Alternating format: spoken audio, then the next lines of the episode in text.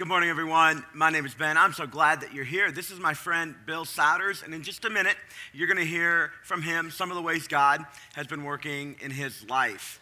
Hey, it's almost Christmas time. You know this, right? So today, we're going to continue our message series in the book of Philippians. We're going to look at this idea of joy. It would be really, really sad to sing about joy to the world and miss the joy that God has for you. So today, this service is designed to help you open yourself up to a little bit more of God's joy. And one of the ways that we do that as a church is we reach out and we serve. You may have seen if you were on Facebook, uh, our opportunity to support people who suffered in the fires at Gatlinburg and the Smoky Mountains. Many of you saw that, some of you didn't. Here's how we did that. We asked for those of you that saw that little announcement to bring cleaning supplies in today, and we'll make sure they get to where they need to go. If you didn't see that, you can still participate. We're going to collect those between now and Wednesday, and so um, the church will be available to you, or you can drop them by the back door. We'll have a little bit more for that for you at the end of the service, a little bit more details, or you can check in right now on Facebook. If you want to pull out your phone, you can check in on Facebook, and for everybody that checks in, we have a donor in our church that's going to give $5 worth of cleaning supplies. So we could literally break the bank today. So if you want to check in right now on Facebook, say that you're at Four Corners, for everybody that does that, $5 will go to help buy cleaning supplies for families and organizations that are cleaning up from the fires at Gatlinburg and the Smoky Mountain area. Well, like I said, this is my friend Bill Souders, and he's with us today to talk with us about the way God has been working in his life. Let me tell you a little bit about, about Bill. Bill started coming to our church uh, several years ago. He was invited by a friend, and he came with his family, and I think you kind of liked it, right? Very much so. Very much so. And uh, there has been some engagement seasons in his life and some seasons of a little bit more disengagement. But lately, here's what he's been doing he's been investing in our church staff in some leadership development. Bill works for Coca Cola, that company. Uh, he works in sales there, and he's been taking some of his skills as a leader and helping develop our staff. And we've gotten to enjoy him and his friendship a lot. But what you may not know about him is that God is deeply at work in his life. So, Bill, welcome, welcome, welcome. Thank you. Uh, I'm so glad that you're here. Tell us a little bit about how you ended up at Four Corners. Well, it was about seven years ago, and uh, my brother was coming to our house for Christmas, and he, his fiancee was very spiritually driven. So she just happened to do a radius uh, check. Uh, we were going to go to church. Um, and lo and behold, she found Four Corners. And I walked in, and the first thing I see is, is uh, Todd and Kathy Booth. And I go, wow, Todd Booth, Christian, who knew? Love you, Todd.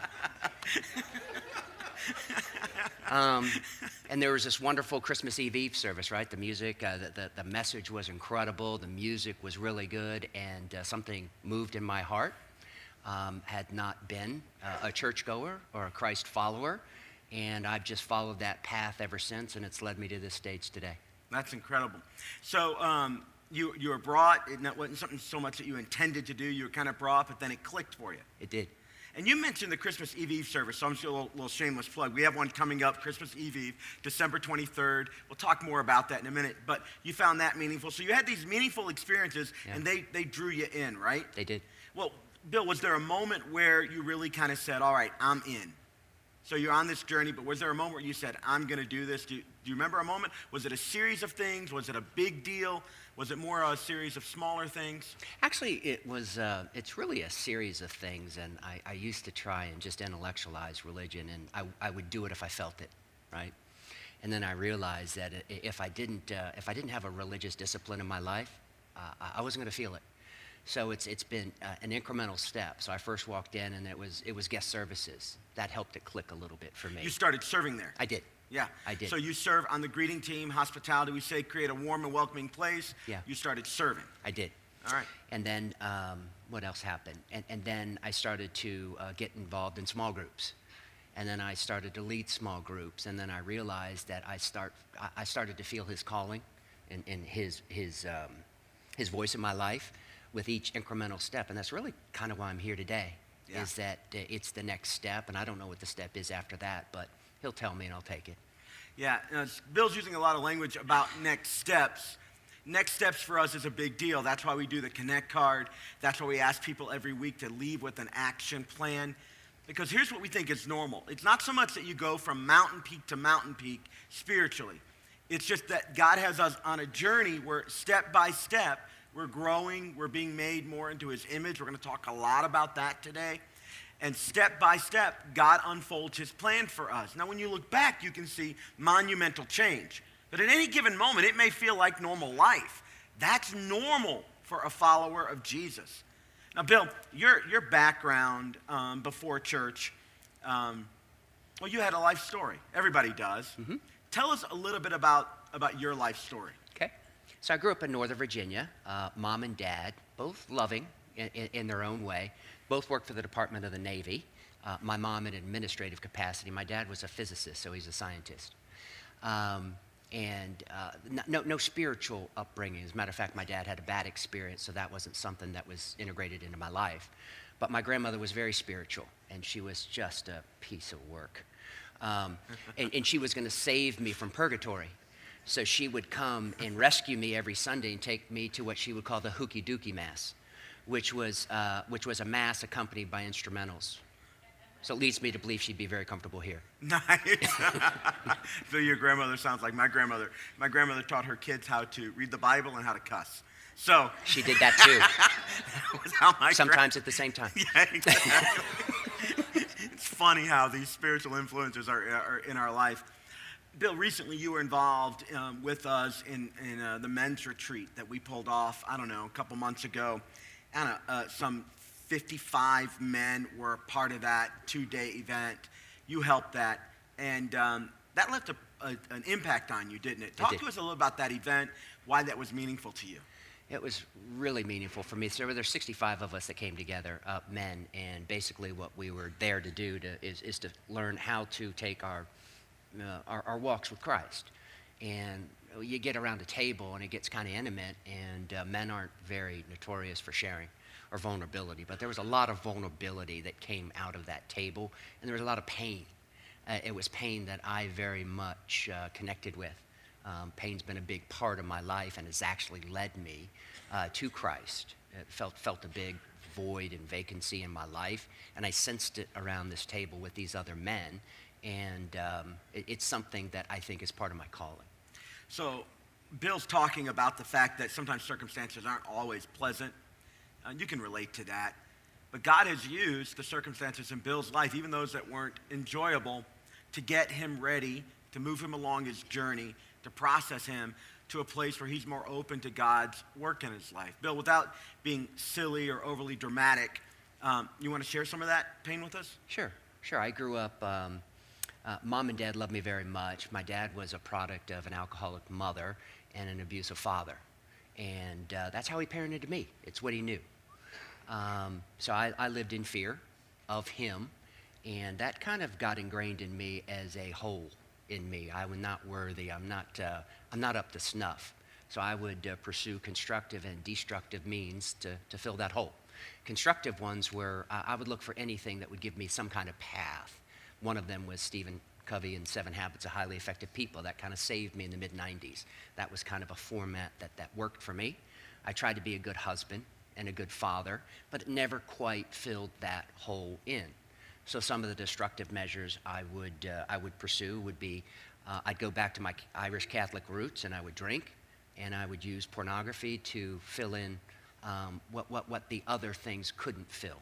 Yeah. So you're talking about things that are deeply personal, but sadly, they're not unique to you.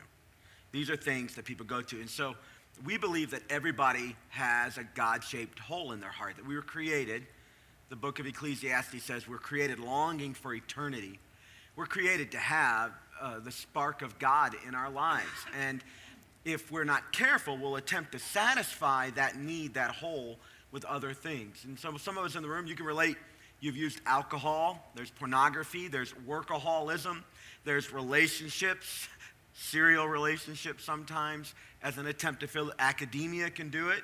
You, you, can almost try to fill it with anything, but nothing does it. Nothing fulfills what God is meant to fulfill in our life. So God used these painful things.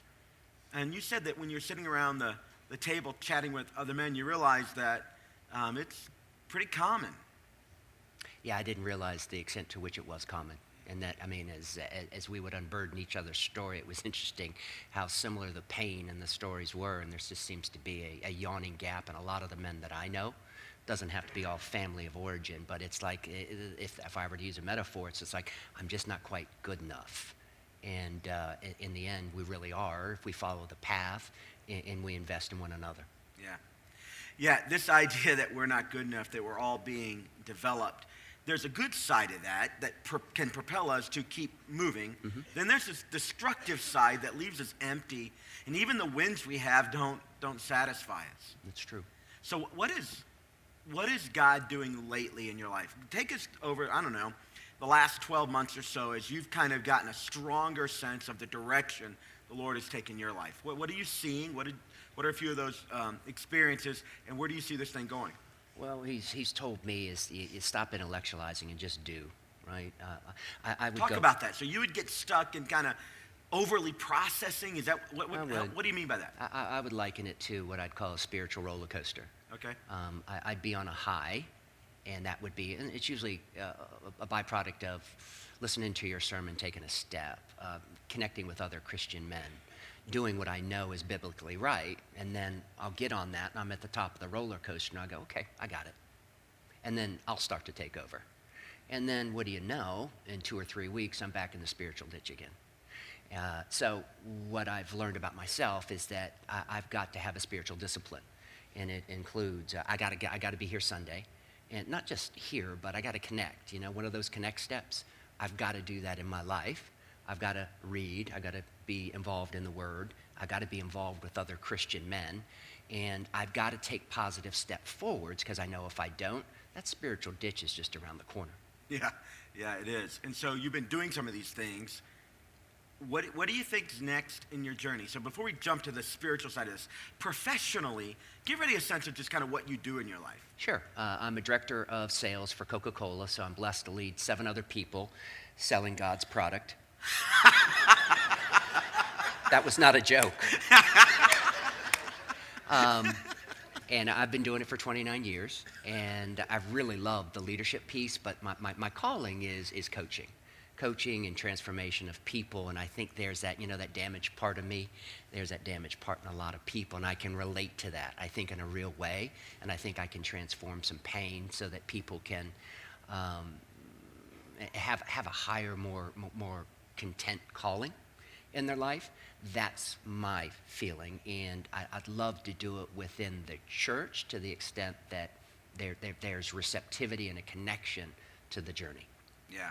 So here, here's what's interesting. So sometimes when you think about spirituality, we think about it as this thing we're going to add on to our life. Some people think about, or it's this big mountain thing that we have to go, go tackle. But what, what I want you to understand is that what's normal is it's just the next step for you. And sometimes it can feel like a small step.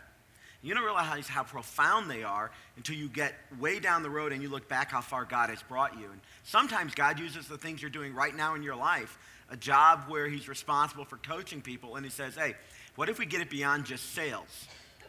What if you invest in people on a deeper level? And so, as a staff, we've been sitting around, and Bill's helping us work through some of the challenges that come with running a church, and it's very, very insightful stuff, just practical management stuff. But beyond that, there's prayer and there's encouragement and there's talking about the mission of God in this world and how we're all part to be, we're all called to be a part of that. And so, Bill, I'm really, really thrilled that God is, has you on a journey, that you've been faithful to it, and I'm really excited to see how God's going to give you the desire of your heart, which is to invest in people for greater purposes. If you were to try to put some of that in a sentence for us or two, how would you direct us as a congregation to, to pray for you and to encourage you as we see you around here? Oh, thank you for the opportunity. I, really, in two ways, if you would. Uh, the first is that I continue to take uh, the next step, whatever that may be. I, wasn't even sure that this was the next step I was supposed to take, but uh, I was told to get up and, and do it. And then, secondly, uh, if any of you out there connect to the story or the pain uh, that I just shared with you, um, let's get together. Let's have coffee. Um, you know, we're all just taking one big long walk home, right? And I'd appreciate the company. That, that's awesome. So after service, Bill will be out in the uh, in the lobby, and he's doing this, you know, somewhat informally, but the nice thing about Bill, he's pretty intentional. So, gentlemen, especially, gentlemen, if you can connect with a little bit about what we're talking about, um, chat with Bill. You know, be willing to get on his calendar and uh, get together and make uh, the spiritual side of your life a part of the conversation you have when it comes to the other stuff. What I'd like to do right now is I'd like for us to just bow our heads and pray for Bill and pray for a bunch of men out there who are on their own journeys. Bill, can we pray for you? I'd love that. Father, thank you um, that you reach out to us, that when we're not even pursuing you, you pursue us through things like an invitation, through a family member who insists on going to church, even through sometimes our, um, our family of origin stuff that doesn't seem redemptive at all. You use it all to call out to us and call us to yourself. God, it's not an accident that we are here today, and we're thankful for the journey that Bill has been on. We're thankful, Lord, to you for the Spirit's call on his life and for his steps of obedience. God, I'm grateful for the friendship that has developed here and for his investment in the leadership of this church. Our prayer for him, Father, is that you would continue, continue to guide him, direct him, help him to be shaped and molded more into the image of your Son, that you would elevate him, give him open doors of opportunity and great favor so that he could be an instrument of your good in this world. We pray it in your name. Amen. Amen. Bill, thanks. You guys say thanks to Bill. Thanks. Thank you, Bill. Appreciate it. Love you, bro. That's awesome. Well, um, that story is not shared to you by accident. Um, so, so much in that story that I wanted you to pay attention to because our passage today in Philippians chapter 2, if you have your Bible, your cell phone, or the words will be on the screen, you can also find them there in your message notes right there on your seat. In Philippians chapter 2, we're going to talk about an interesting spiritual development process. And I know it's Christmas and all, and I should be talking about wise men and Mary and Joseph and all that stuff. I get it. But you have to understand, Jesus did not come into the world to give us a pretty nativity picture. He didn't. He came into the world to radically change the world, and it begins with him radically changing us. The most Christmas thing we can do, really, is talk about the impact that God wants us to experience as He intersects our lives. And this passage we're going to look at today, just the next one in the series that we've been doing for the last few weeks, is going to get right to the heart of that. And it's going to ask a basic question. It's going to deal with a basic tension in life. And that is what part of my spiritual development is on me, and what part of my spiritual development is on God? What is this partnership of God growing me, shaping me, and molding me? What, what, what is my responsibility and what does God need to do? And our passage is going to answer that question in kind of solid form today. Now, if you're a follower of Jesus, I need you to pay attention today because this passage is specifically for you. If you're a follower of Jesus, you can ignore my words, and that's fine. But I want to ask you, I want to challenge you to not ignore the implication of the passage we're going to read from God's word. Ignore me, don't ignore the scripture, all right? If you're not following Jesus today, you're just not sure where you are, that's awesome. You're in the right place. We're so glad you are here. And you can pick up some stuff from today. But here's, here's what you get today you get a chance to see what God wants to do in your life. You get a chance, maybe before you've ever committed, you get a chance to look at it and say, if I were to follow God with my life, if I were to commit to a relationship with Jesus, what would God really even do with that? You're going to get really behind the curtains look at that today as we look at Philippians chapter 2, really two verses, verses 12 and 13. So, over the last few weeks, we've been trying to deal with 5, 6, 8, 10 verses at a time. Today, we're going to primarily deal with two of them. So, Philippians chapter 2, verse 12 and 13, when we read them, here's the background. Paul started this church at a city called Philippi. He pastored it for a while. It was a really, really rough start for him. He was in prison, falsely accused. He was beaten, ushered out of town. Um, it was really, really an ugly situation. Nothing went easy for him. And yet, when he writes this church a letter that we now have called Philippians, when he writes them a letter, the most common word he uses is joy. His experience was anything but joyful. But when he writes them a letter, he keeps talking about the joy he had with them. Somehow, in a really rough situation, Paul was able to have joy. That's why we're taking these several weeks to just talk about joy. Again, we don't want you singing joy to the world and miss the joy God wants for you. So, Paul writes this letter, and in our passage today, he's going to unveil the secret of the partnership of what's our responsibility in our development and what is God's responsibility in our development. So, on the screen, here's our words. Therefore, Paul writes, My dear friends, as you have always obeyed, not only in my presence, but now much more in my absence, and here's where our meat kicks in continue to work out your salvation with fear and trembling. For it is God who works in you to will and to act in order to fulfill his good purpose. Let's leave that on the screen for just a moment if you can. Continue to work out. In your sermon notes there, you may want to just circle the words work out, work out, and then just a few phrases later, the words work in work out and work in. We're going to use the phrase work out and work in, those two phrases, to identify our responsibility in our spiritual growth and God's hand or God's part in our spiritual growth. Work in and work out. Work in and work out. So Paul writes and he tells these Philippian Christians that he loves so much, that he has so much joy, and he says, Here's what I want you to do I want you to continue to work out. That's our part. Work out. Work out your salvation. Work out your salvation with fear and trembling. We're going to unpack that phrase today. Work out your salvation with fear and trembling. Work out refers to our part. It's something that's already in us. You've already experienced a new life with God. He's already redeemed you. You've already given Him your life. And that thing that's happened in you now has to be worked out. It's not something you worked for, it's already yours. It's much like when you in January make promises with me to work out your body. Right? We'll do that. No, don't do it yet. You're just going to fail, right? That's the best time of the year. It's the best time of the year to carry a few extra pounds, all right? It's the most wonderful time. Anyway, so don't don't worry about it yet. But in January, you already have a body, but you're going to work out your body right? And you're going to develop it and you're going to shape it and you have great goals and, and all that's going to be fine. It's not that you're going to work for a body, you're going to work out your body. This is the same thing that Paul's saying. There's a part of our spiritual development that's on us. We have to work it out. It's happened, you already have it, but now it has to be developed, it has to grow. The second phrase here is the phrase work in. God is working in you as you work it out. It is this partnership between God and us. And it's a beautiful partnership. We work out, the Bible says, work out your salvation. I love this idea because it's not somebody else's salvation that you have to work out, it's your own. This gives us both an incredible amount of freedom because God doesn't want cookie cutter Christians. How many Billy Grahams does God want in the world? One. Only one, right? Which is really awesome. How many Ben Hodges does God want in the world? One. That's my name, in case you missed it, by the way.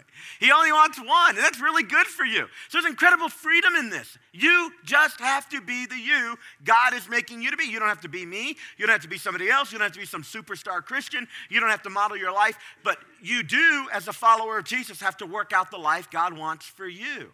The salvation is already yours, but it has to be worked out in our lives. And then he uses this interesting phrase with fear and trembling. It's not that he wants us to be afraid, that's a phrase that hints at the seriousness and the intentionality that we're supposed to have. Not to put it on a shelf and say, hey, I'm in and I'm okay, but to have a bit more of a sober mind about it so that we say, this is something God wants to do in my life. He wants to grow me. He wants me to develop. He wants me to be molded and shaped. So work out your salvation, for it is God, let's look at the other side now, who works in you. Now, that word works both times in, in, in, Greek, it hints at the idea of energy. God brings energy, God works in you. We work out with energy and effort our salvation, but God is at work in us. And what is God doing? God is willing and He's acting to fulfill, here's our phrase, His good purposes in our life. The reason why we have to be active partners with God, according to this verse, is God has a good purpose for our life. And when we partner with Him and do our part and work out, and we partner with Him as He works in, then His good purpose in our life gets revealed. I'm just going to throw something out there for you to think about. I wonder if there's any part of God's per- good purpose for your life that has been yet undiscovered by you. I wonder if there's any part of God's good purpose for your life that there's still room for you to mine, to dig in, to mull around in, to contemplate, to see if there's any good left for you to discover. So, your whole life, as long as you're breathing, God's not done with you. If you're still breathing, I know God's not done with you. And so, what God wants to do is use every moment of your life to fulfill His good purpose in our lives. It's not that we get to do these things and just experience some personal joy. It's that we get to be a part of this partnership, and God uses it to accomplish incredible good in our lives as He develops us. So I want to walk you through three tools that God uses to grow me, and as He grows me, brings me His joy. And then I want us to talk about three choices we have to make in order to receive God's joy and to grow. So, right there on your blanks, number one, here it is God uses the Bible to grow me and to bring me His joy. This is God's part of the equation. God has given us the gift of the Bible. Bill mentioned in his testimony that he would hit these spiritual plateaus, you know, have some moment and he'd be on a high, but the high wasn't sustainable. And what he's learning, he said, is that there's a certain amount of discipline required in his life. Well, that discipline is not something we make up, it begins with the gift the gift of God's Word. Now, the Word of God is powerful because it changes our thinking. And as we think, so goes our life. And God gave us the gift of the Bible so that we could have our thinking challenged and changed. One of the verses I have for you there on your sermon notes talks in very short form how powerful God's word is, is, is in our lives. So 2 Timothy chapter 3, verse 16 and 17. Here's what the Bible says. All scripture is breathed by God. So when you read the scriptures, as if God's breath is blowing on you. This is the breath of God, the Bible says in Genesis chapter 1, that hovered over all of creation. This is the breath of God. Then, when God formed human beings out of the dust of the ground, He breathed into it life. And human beings were created. This is the breath of God that Jesus, when He was raising up a sick little girl, the Bible says He breathed on her and she was raised up. This is a powerful, powerful statement when the Bible tells us that all the Bible is the breath of God, it's breathed out by God. And then it's useful. Let's see how the Bible works in our lives. It's useful for teaching us. That sounds awesome. Learn new stuff.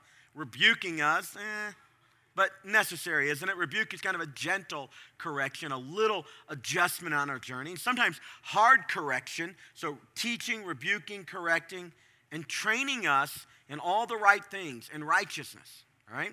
so that the servant, the man or woman of God, may be thoroughly equipped for every good work. So here it is God has good purposes for us, and then He's going to grow us through the Word so that we can fulfill all the good works He has for us with His good purposes. It's pretty powerful. So the Bible is powerful because it changes our thoughts. Sometimes people have said to me, Ben, I don't know that my faith is very strong. Well, the simple answer to that is how is your Bible reading going? How's your Bible engagement going? Because as we read and engage the Bible, believe it or not, our faith grows. It's really not a mystery.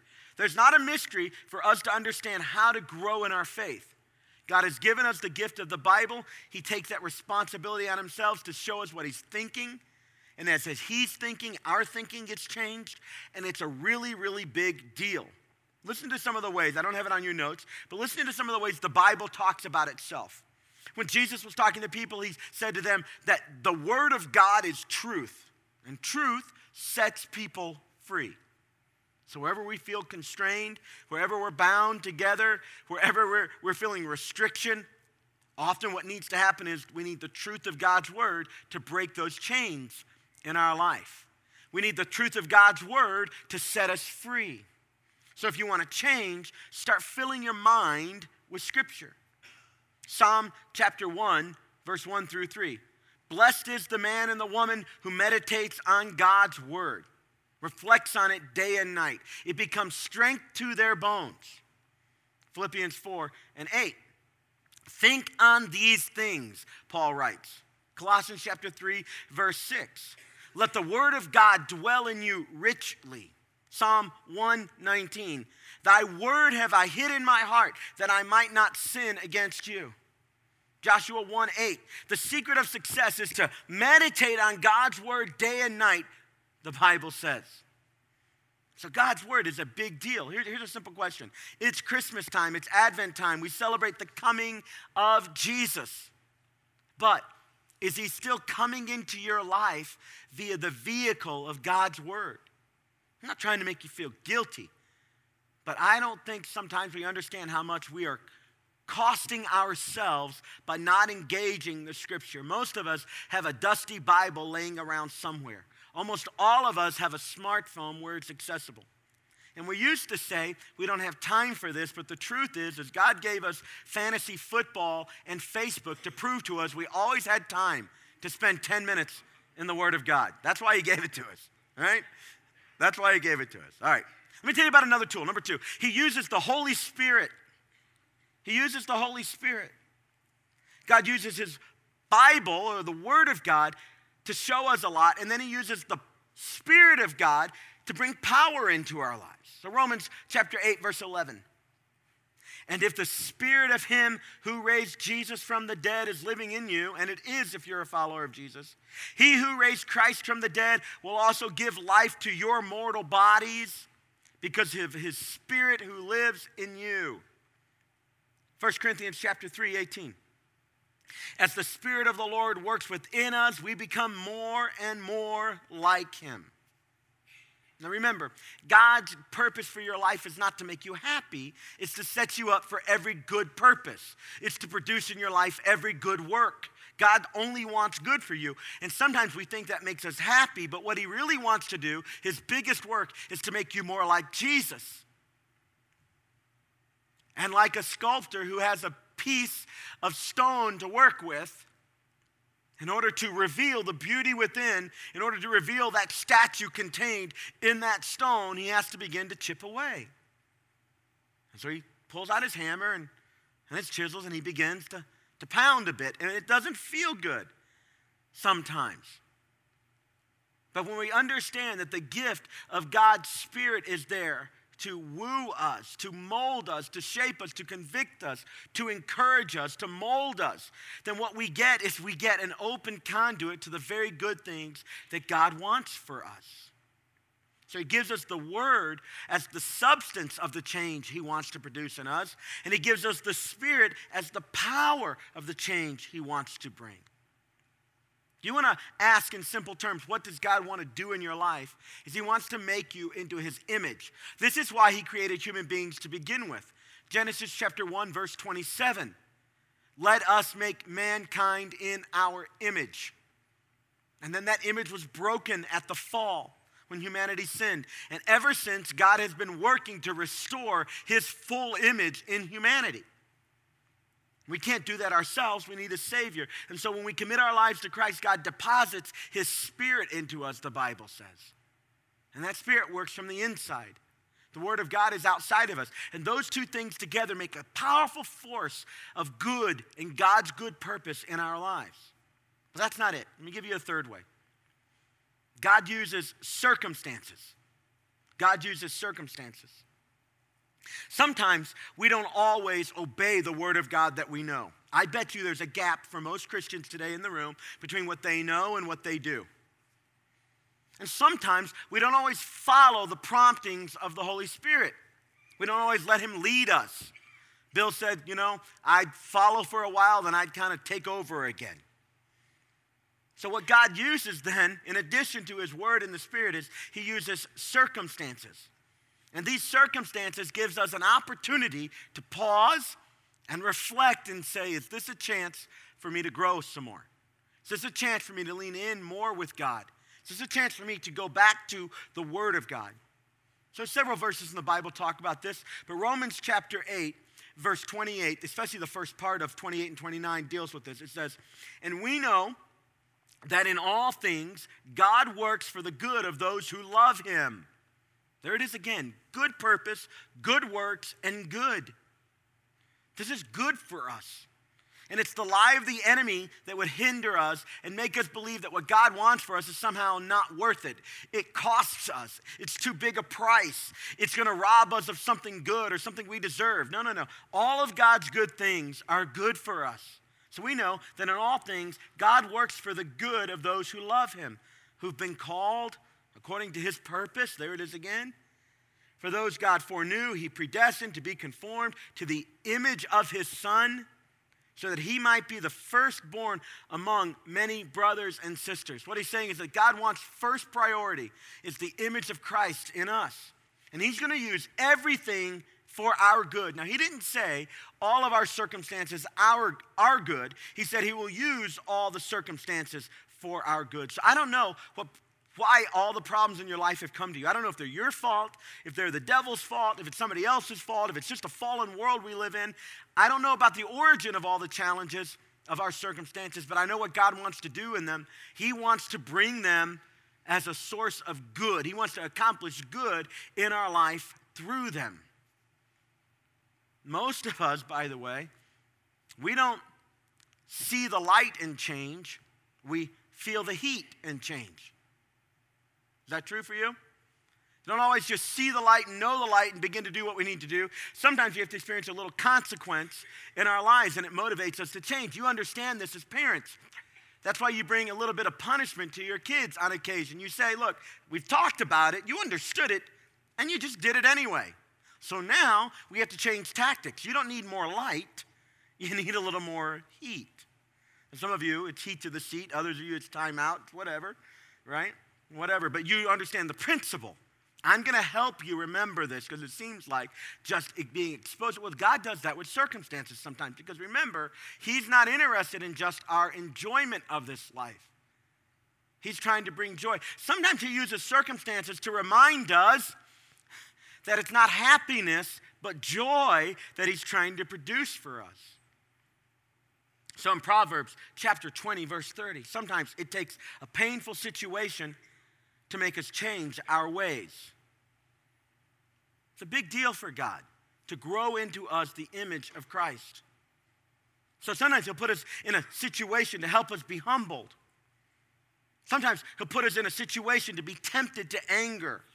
Sometimes He'll put us in a situation much like the situations Jesus was in when He lived on this earth, where He was at times lonely, tempted, He was abandoned, betrayed, People lied about him. All kinds of rough stuff he was in, but in all of that, Jesus accomplished God's good purpose for his life. And if these things happened to Jesus, why would we think our experience would be any different? He wants us to be like Jesus, and He takes us sometimes through things similar to what Jesus went through to mold into us the image that He is trying to create in us. That's why Hebrews chapter 5 verse 8 tells us that Jesus learned obedience to God through suffering. I know we're talking about joy, but in the middle of your difficult situations, you don't understand sometimes. I forget sometimes that what God is doing is using those things literally to set me up for His good. I've, we joke about it now, but 20, almost 28 years ago, um, Jill and I were married, and 27 years ago, we had our first big fight rough. I had been stuffing things down, you know, being really, really good, letting her get away with everything. It's a rough situation. About a year into it, I had it. I was done. I was done. And I let loose, baby. I don't remember what it was about. I really don't. I, we, we tried to remember. I don't remember what we were fighting about, but it was a doozy. And I remember laying there for the first time, a year into our marriage, back to back in bed loneliest place in the world, just inches from somebody I, you know, committed, and lonely as could be. Knew that I had made a terrible mistake and now I was stuck. That's what I thought. Year into the marriage, I thought, man, this thing is over. Well, God used that painful situation to make both of us lean in and start a journey of doing life together better and differently, more honestly. And it's not completed yet, but that painful experience started for us a journey that God's still working on. And we've learned to take a certain amount of joy in it. We can even laugh about some of those things right now because God brought about His good purpose. Let me now turn the corner and talk about the choices we need to make. So I've been talking about the things God's been doing. He gives us His Bible, He gives us His Spirit. He brings circumstances to our lives. Let's talk about some of the things we can do now. So here's some things I can choose in order to grow and bring God's joy into my life. Number one, I can choose what I think about. I can choose what I think about. I know that's not the best English. I should probably say I can choose those things about which I think, but that just feels awkward, right? But just so you know, I know that that's not right, okay? So, Proverbs chapter 4, verse 23. Be careful how you think. Your life is shaped by your thoughts. Ephesians 4 23 through 25. Paul writes, he says, You were thought, or you were taught with regard to your former way of life to put off your old self, to be made new in the attitude of your minds, and to put on the new self, created to be like God in true righteousness and holiness. Until you begin to change how you think, you're going to repeat the same patterns. And the beauty is, is that each one of the choices we have to make corresponds to something God's already done for us. For instance, in Romans chapter 12, verse 2, Paul writes these words Do not be conformed to the pattern of this world, but be transformed by the renewing of your mind. Then you will be able to test and approve what God's will is. Here it is again His good, His pleasing, and His perfect will. Now, for God to begin to change our mind, He's given us a great tool to do that. He's given us the Word of God. He's given us the Word of God, and as we meditate on it, as we learn it, as we study it, as we memorize it, what happens is our thinking begins to change. We begin to see the world through the way, that, through the lenses that God looks at the world through. We see people through the way God looks at people. We see our spouse the way God begins to see our spouse. And the Word of God helps us as we choose to change our thinking, it helps us to think correctly and rightly about the world that we live in. And so that this gift of the God's word corresponds with the choice we made to engage it, and God uses it to change our thinking. I be used to think one way, but now because I read the scripture, I think another way. I used to look at my spouse one way, but now I'm trying to see my wife as a daughter of God, and I understand I'm going to be held accountable for how I treat his daughter. It changes the way I deal with her and I interact with her. She sees me as a gift God put in her life to do life with, to be a partner, not an adversary. And it changes the way she engages me. My kids are both there for me to enjoy and to develop, but also my job, according to scriptures, to train them in the ways of the Lord. And so it changes the way we interact. I don't need them to just behave, I need them to internalize the values. And it changes then even the way we discipline. We don't discipline to bring punishment simply, we discipline to bring restoration and growth. All that doesn't come natural to me. That comes because the Word of God begins to inform the various spheres of my life. And the Bible is there, often unopened, but I make a choice to go to it to inform my life. Number two, I can choose to depend on God's Spirit moment by moment. So God gave us His Spirit, but we have to choose to depend on it and to follow it. So, John chapter 15, verse 4 and 5, Jesus' words here, he says, Take care to live in me and let me live in you. So, the metaphor he's going to use next is to describe how it is the Spirit of God is active in our life. For a branch can't produce fruit when severed from the vine nor can you be fruitful apart from me. I'm the vine, you're the branches. Whoever lives in me, and I in him, shall produce a large crop of fruit. It's not so much that you're a tree and now it's harvest time, so go find a bunch of apples and tie them to the tree to make it look all fruitful. Uh-uh, that's not the way it works. The way it works is, is God is in us, the Spirit of God is in us, and He's leading and He's prompting and He's showing us things, and we can walk with Him and be sensitive to that because we're attached to Him. But if we separate from the things of God, then it's not going to produce for us the fruit that God wants for us because fruit is an inside job. The Spirit is in us, but wants to work out. So, without me unpacking this much more for you, let me just ask you a question. Have there been moments in the last few weeks of your life where you knew you were prompted to withhold a word that you would normally speak? You are prompted to show kindness where you might normally show anger. You are prompted to reach out where you might normally withhold. You are prompted to be generous where you might normally hold in. These are movements of God's Spirit. And for people that are following God, they are promptings from His Spirit. And we can participate, choose to follow Him daily, or we can choose not to. The Spirit is there, that's God's part, but our choice is to follow it. You can unpack that a thousand different ways, but I bet you wouldn't have to go very far to think about times you felt a prompting, a hunch, a nudge, and you simply didn't follow, or you felt the prompting and you did. Some of you, in all sincerity, as I'm talking about the Word of God here, you know God is whispering in your ear, it's time for you to take seriously engaging the Bible as a follower of Jesus. That's the prompting from God. And you have a choice now to say yes to that or no to that. God has made it available, that's His part, and our part is to choose yes or no. Number three, here's our third one. Did you realize that you and I can choose our response to my circumstances? So I can choose my response to my circumstances. If you want to know if you're following the Spirit of God, here's a simple question How's your prayer life lately? What are you talking to God about?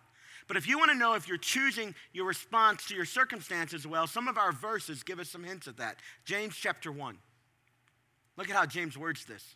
This one frustrates me, straight up transparency. He says, Consider it pure joy. Ah, joy, you love it. My brothers and sisters, that's me. Whenever you face trials, hard stop. Consider it joy when you face hard trials. I don't like it. Because you know that the testing of your faith produces perseverance. So let perseverance finish its work so that you may be made mature and complete, not lacking anything. God says, consider it joy when you go through stuff because it produces in you a certain perseverance, and that perseverance yields a character over time. Wow. So God is more interested in my character than my happiness. So, when it comes to character, the Bible's not silent on this stuff. Galatians chapter 5, the fruit of the Spirit love, joy, peace, patience. Let's talk about those. That's what God wants in your life. So if you, for instance, pray and say, God, I need to be more loving, let me tell you what God's going to do. He's not going to make you feel more loving. What God's going to do when you pray, God, make me more loving, so be careful with this prayer, is He's going to say, I'm going to put you around some people, they're going to be a little difficult to love. That's what He's going to do. And He's going to give you a chance in that moment to be developed in your love. When you say, God, I want a little bit more joy, let me tell you what He's not going to do. He's not going to deposit happy fairy dust in your life. He's not. He's not, that's not what's going to happen. He's probably going to give you some hardship. And in the hardship, you're going to learn that joy and happiness are not the same thing. You're going to be able to discern that even when my life isn't the perfect little life I'd like for it to be, I can have the joy of the Lord, and the joy of the Lord can be my strength. When you ask God for peace, He's probably not going to deposit in you a conflict free environment. He's probably going to let you see some chaos and have a chance to respond to it. Now, here's, here's the fallacy of what I just said it's not so much that we even ask for these things. Even if you don't ask God to produce in you love, joy, peace, patience, goodness, kindness, gentleness, and self control, the fruit of the Spirit, that's exactly what He's trying to do.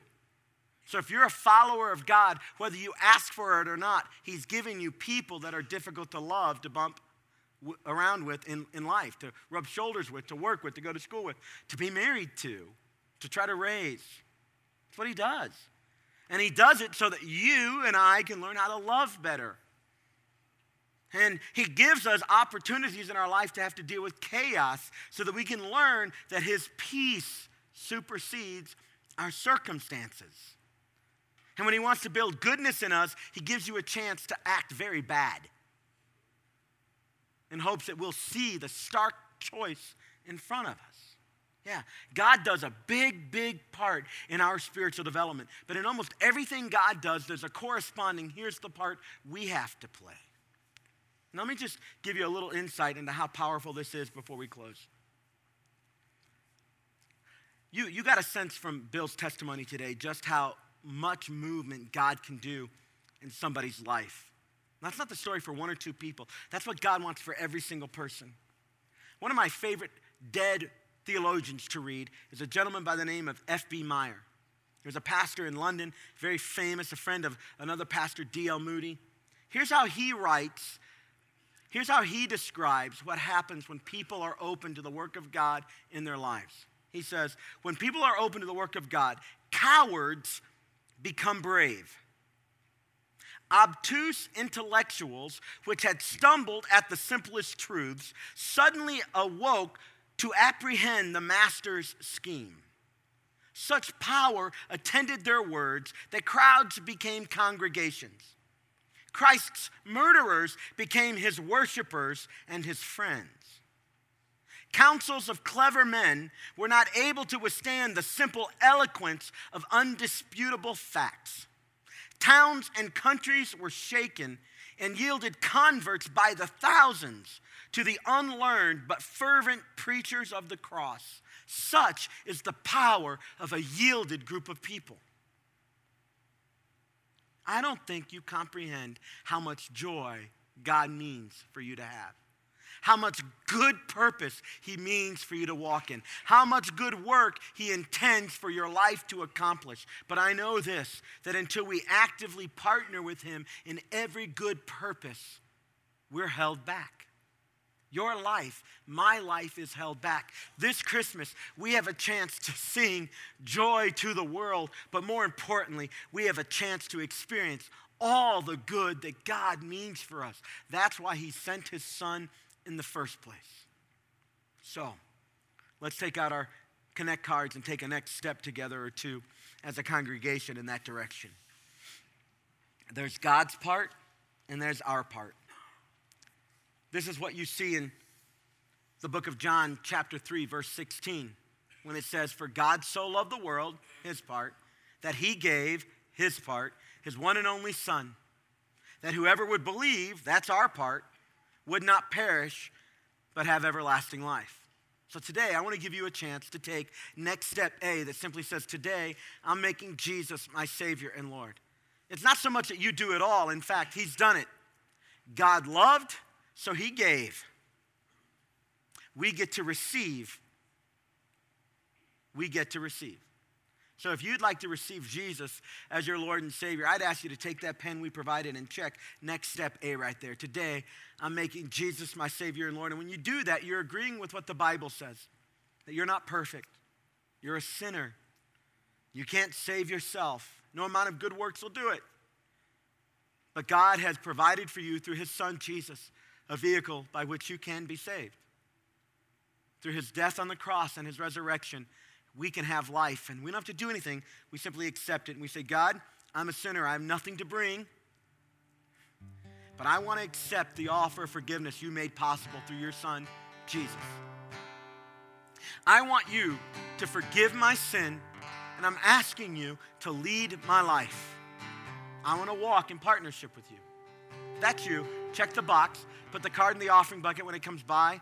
In a minute, I'm going to pray, give you a chance to talk to God. You can use my words, use your own, but do your business with Him and set things right. Or next step B, today I'm choosing to be baptized. Just a couple weeks ago, we baptized six people on this stage and we celebrated the change that God is doing in their life. If you have questions about that or want to do it, check it and we'll communicate with you. Next step C gives us a chance to memorize God's word. So Philippians chapter 2, verse 13 says, I'm going to memorize this, these, these sentences, all right? So continue to work out your salvation with fear and trembling, for it is God who works in you to will and to act according to fulfill his good purpose. Next step, D, here's what it says. Hey, I'm praying for Four Corners Christmas Eve Eve service. So that we'll have many, many guests, and many people will hear and respond to the gospel. On that day, if you'll bring people, I'll give a clear presentation of what God wants to do in their lives and give them a chance to respond to it. So if you're willing to pray about that service, all that goes into it, would you check the box and let me send you a few ways to pray about it? Join the staff in that. And next step, E says, Hey, Ben, knowing how big that day is, I'm willing to invite some people to the Four Corners Christmas Eve Eve, which is December 23rd, candlelight service. Two services at 7 and 9. If you'll check it, we'll send you a couple tools to do that. Let's pray about these things right now. Father, thank you for the work you're doing. Thank you for sending your son Jesus to bring joy to our lives. Father, I pray that we would understand the powerful partnership you offer us, that you have done an incredible work on our behalf, and we get to choose to follow you in all that you're doing in our lives. God, I pray for each man and woman in this room that you would reveal to us, even as we're praying right now, what is our step to take, one after the other, as you're growing us and shaping us and molding us. Father, I join and lift up those that are declaring, Jesus, I'm a sinner. Wash away my sins. Lead my life. I want to follow you. Father, I pray for that work you're going to do in this place on December 23rd, for all the guests that are going to be invited, for all the people that are going to take steps forward in a relationship with you, for all the hospitality that's going to be shared, all the warmth of this place but most of all for the spiritual harvest you're going to produce on that night. We give all this to you, Jesus. We pray it in your strong and wonderful name. Amen and amen.